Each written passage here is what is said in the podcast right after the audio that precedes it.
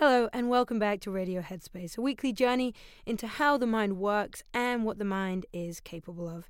I'm Georgie Okell, and for the last few weeks, we've been taking on our anti excuse project on the podcast with a little help from athletes, explorers, scientists, even someone hoping to be one of the first humans to settle on Mars in a few years' time. And throughout those conversations, we've been getting to the bottom of how to stick to our goals, what really motivates us, what ultimately gets us out of bed in the morning, and how to fight those niggling excuses in our minds and even form some brand new habits. So, if you've missed any of the episodes so far, I'd encourage you to go back and check them out. I've been personally genuinely inspired, motivated by all these guests that we've had in. Uh, so, I wanted to wrap up the whole project, I guess, by talking to Headspace co founder and mindfulness expert Andy Puddicombe, who is back with us to answer some of your questions that you've had throughout the month. Andy, welcome back. Thanks for having me back, to. Radio Headspace. We spoke to you right at the beginning of this project, I yeah, guess. That's right, yeah. Everyone's setting their intentions for the year and setting their goals. And we've spoken to some amazing people over the month. So Yeah. No, it's been been amazing. It's been really inspiring. It's been fun. I've certainly I've learned a lot. And I think a lot of people have been embracing this project, really taking it Yeah. on, tackling goals, and hopefully will continue to do so throughout the rest of the year. Um, but we've also had a few questions in, so I thought you might be the man to tackle those. I'm happy to listen to them, and if I can help, I will. We'll give it a go. So, Kate in London, I wanted to start off with this one because this really resonated with me, and I think a lot of people. Mm. She wrote to us and said, I am trying to go to an exercise class before work this year, hmm um, but it's freezing outside, and I find myself lying in bed, talking myself through all the reasons why I shouldn't go that day until it gets to the point when it's too late to go at all. Yeah. And then I spend the entire day feeling guilty about how I didn't go. And this happens often. yeah. How do I break that cycle and get out of my warm bed? Yeah. I think you're right. A lot of people will relate to that. Um, I think it's one of the it's one of the main reasons we practice meditation, right? If you think of what she's describing, she's describing, okay, a thought arises in the mind. I don't want to do that. Yeah. And then we start off a chain of thoughts as to why we don't want to do that. Oh, it's so cold. Oh, if I go out, kind of, oh, I'm going to have to get dressed, going to put extra layers on. Oh, it's going to take time. And, and we might kind of go all the way, way down that until eventually we convince ourselves we're not going to go. So, in meditation, when we're focusing on the breath, quite often a thought will arise and we might kind of miss it. And before we know it, the mind's kind of wandered off, and a couple of minutes has passed by, and we're like, oh no, I was meditating. Okay, back to the breath. So, the more we practice that skill where we realize the mind's wandering and we come back again, like the more proficient we become in everyday life at seeing that when that happens. And we don't allow ourselves for that conversation to even develop. So, when we catch the, the very first thought, if we see it clearly enough, it just it just disappears. Like if it's seen clearly with awareness, but normally we don't see it, so it leads into this kind of conversation. So if we can train the mind through meditation, not to wander off in that way, then when it comes to everyday life, we'll find it much easier as well. Because it is remarkable. You can easily spend 20 minutes talking to yourself back and forth. In which time you could have probably actually gone to the gym and had Exactly. had a quick workout. Um, and, and then I, I think it's just what amazes me always is how we as human beings kind of then compound it. So not only do we go through this sort of procrastination of thinking, should I, shouldn't I, internal dialogue, we then use up the time, sort of when we could have otherwise gone, and then afterwards we beat ourselves up and feel really bad because we didn't do it. Yeah. And it's all self created. Like we have chosen to sit there and have that inner dialogue. We have chosen to give ourselves a tough time. So there's all this like additional stress in in our Yeah. life. Like life is hard enough as it is, and yet we're creating all this kind of extra internal stress. It's it's amazing. It's so funny when you simplify and you're like, just don't have those conversations. Don't you don't need any of that. You can let it go, and I, I just think I I just think it's it sounds easy to do, and I know it's a process. You know, it's it's learning a skill, like any skill. It takes time, but if you if you stick with it on a daily basis, then it really does start to change, and you see a shift pretty quickly. Well, thank you for that one. That I know personally that's very helpful. um, so another this is a more practical question that we've had in from Terry, and she says, It's cold and flu season in the United States right now.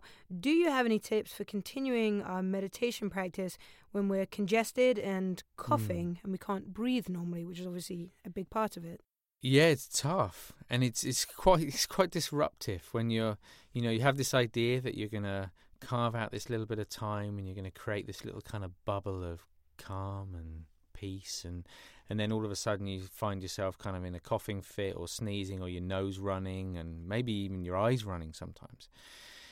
And it's tempting at that point to kind of bail and think, oh, what's the point? No, you know, I might as well just do it another time. Or I'll do it tomorrow when I'm feeling better. But if we don't learn to sit with that discomfort, um, then we're doing ourselves a bit of a disservice because anyone can sit with the mind and the body when everything feels calm and relaxed. That's easy. Now we can all do that.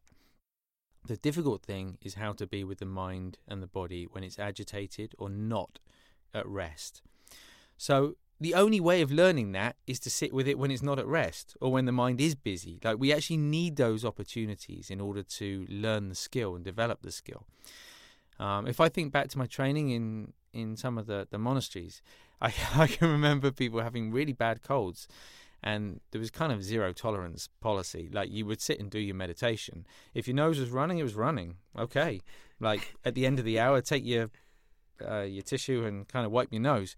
Um, and if you were coughing, I think generally the, the rule of thumb was if it gets to the point where you really feel like you need to cough, you've observed the sensation of wanting to cough for long enough and it's not really kind of shifting or moving, you need to cough, no problem. Cough, have a good cough, come back to the breath again. Like it really is it really is that simple. Like we again we can use these things as excuses and reasons to Yeah.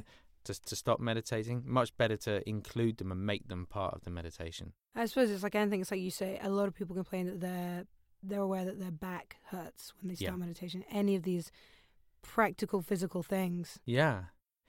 What I would say, just that's an interesting one.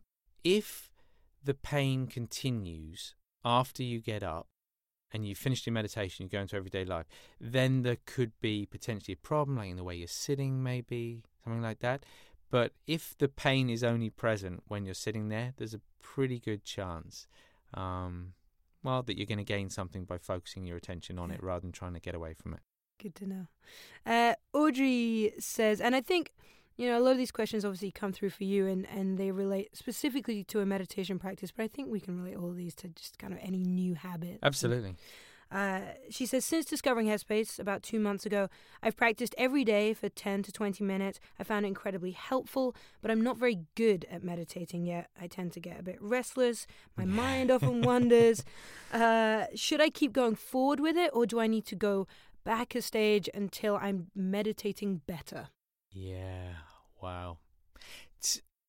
It never ceases to amaze me, like our level of expectation. I say that collectively, Yeah. like you know, as human beings, we we come to something new, and we assume we're going to kind of nail it straight away. Um, and with meditation, we forget that we may have gone through what 20, 30, 40, 50 years of conditioned habitual thought. And we think we're just going to kind of show up, maybe do a couple of 10 minute sessions and right, sorted. Oh, bliss, this is so nice. Um, and it's it's kind of the equivalent of turning up for a, a piano lesson, the very first one, and expecting to be able to kind of leave, you know, playing Mozart's concerto or something. Like, it's not really realistic. So, the first thing I'd say is kind of setting that level of expectation, knowing that this isn't something that you you you try and you crack. Like, this is a journey of a lifetime. So you will see small incremental benefits over a long, long period of time. That's the way to to really approach it. And as for whether whether our meditation is, is good or not, that's a really tricky one. Like the, the problem is that the mind that's doing the judging is the same mind that we're watching. So uh, you can really get kind of tangled up in a lot of thought.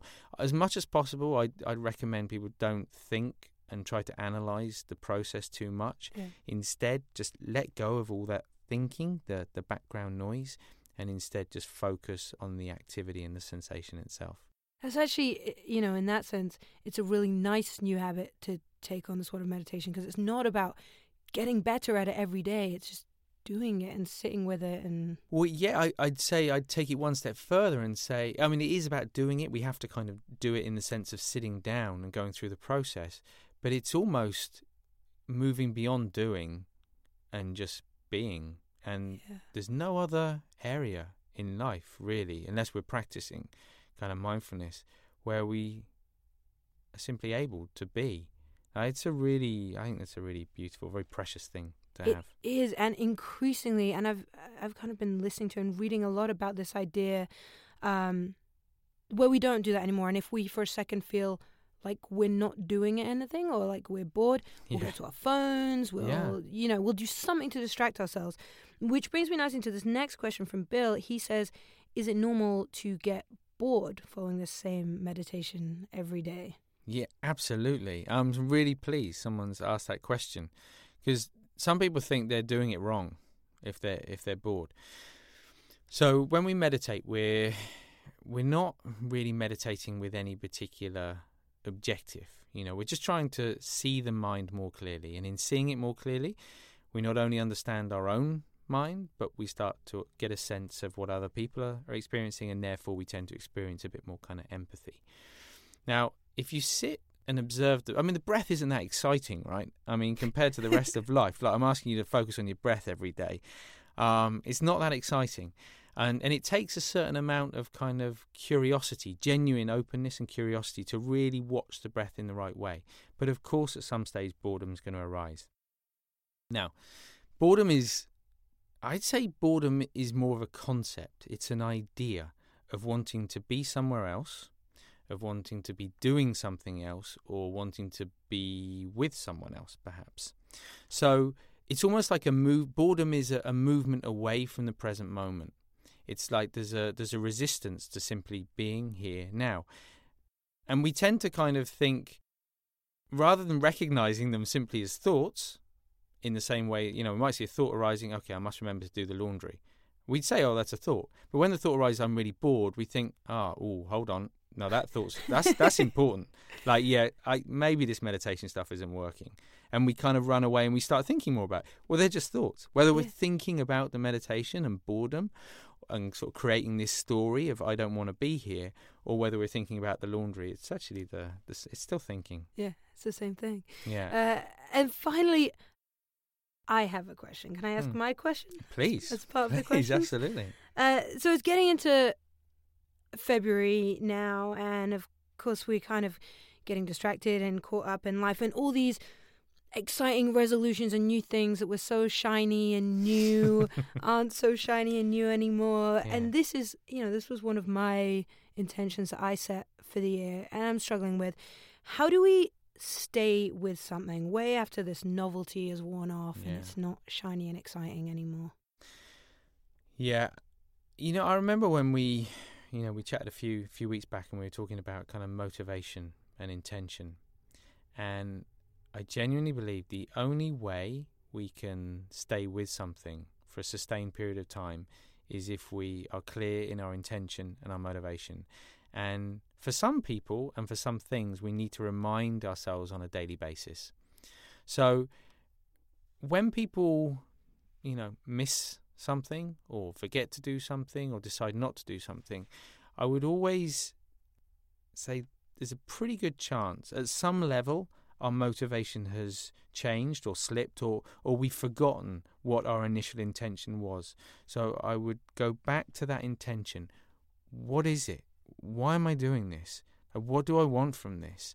And really kind of examine that hard, not just kind of repeating the same phrase each day and you know hoping that that will be enough really examine the intention and if you do you're not going to miss it Yeah. like if, if you find what's behind the action you'll follow through with the action Yeah. Andy, thank you so much. I felt that was exactly what we all needed, you know, after this month of kind of getting a little distracted and sidetracked. Like Yeah. it's it, when it comes down to it, it's all very simple, which is you know nice to hear. it is it is Uh, well, thank you so much, and I'm it's a sure pleasure thanks for having me we'll back See you back here soon. Uh, if you do want to get in touch with us, as always, you can email us radio at headspace.com or at get underscore headspace on Twitter. And I will be back, as always, next week on Radio Headspace.